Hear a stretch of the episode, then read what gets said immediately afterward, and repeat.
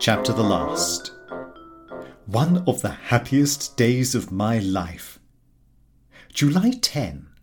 The excitement and anxiety through which I have gone the last few days have been almost enough to turn my hair grey.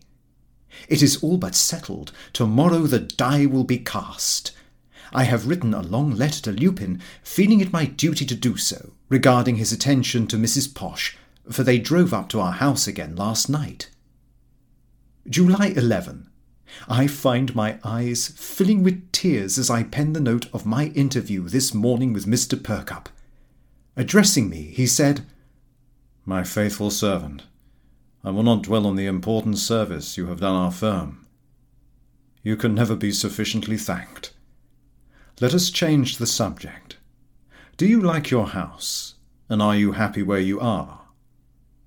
I replied, Yes, sir, I love my house, and I love the neighbourhood, and could not bear to leave it. Mr. Perkupp, to my surprise, said, Mr. Pooter, I will purchase the freehold of that house, and present it to the most honest and most worthy man it has ever been my lot to meet. He shook my hand, and said he hoped my wife and I would be spared many years to enjoy it.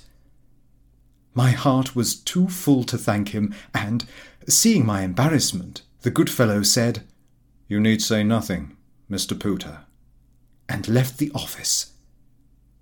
I sent telegrams to Carrie, Gowing, and Cummings, a thing I have never done before, and asked the two latter to come round to supper. On arriving home, I found Carrie crying with joy, and I sent Sarah round to the grocer's to get two bottles of Jackson Freres. My two dear friends came in the evening, and the last post brought a letter from Lupin in reply to mine. I read it aloud to them all. It ran, My dear old Gov, keep your hair on. You are on the wrong tack again. I am engaged to be married to Lillie Girl.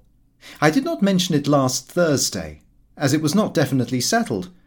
We shall be married in August, and amongst our guests we hope to see your old friends Gowing and Cummings. With much love to all, from the same old Lupin.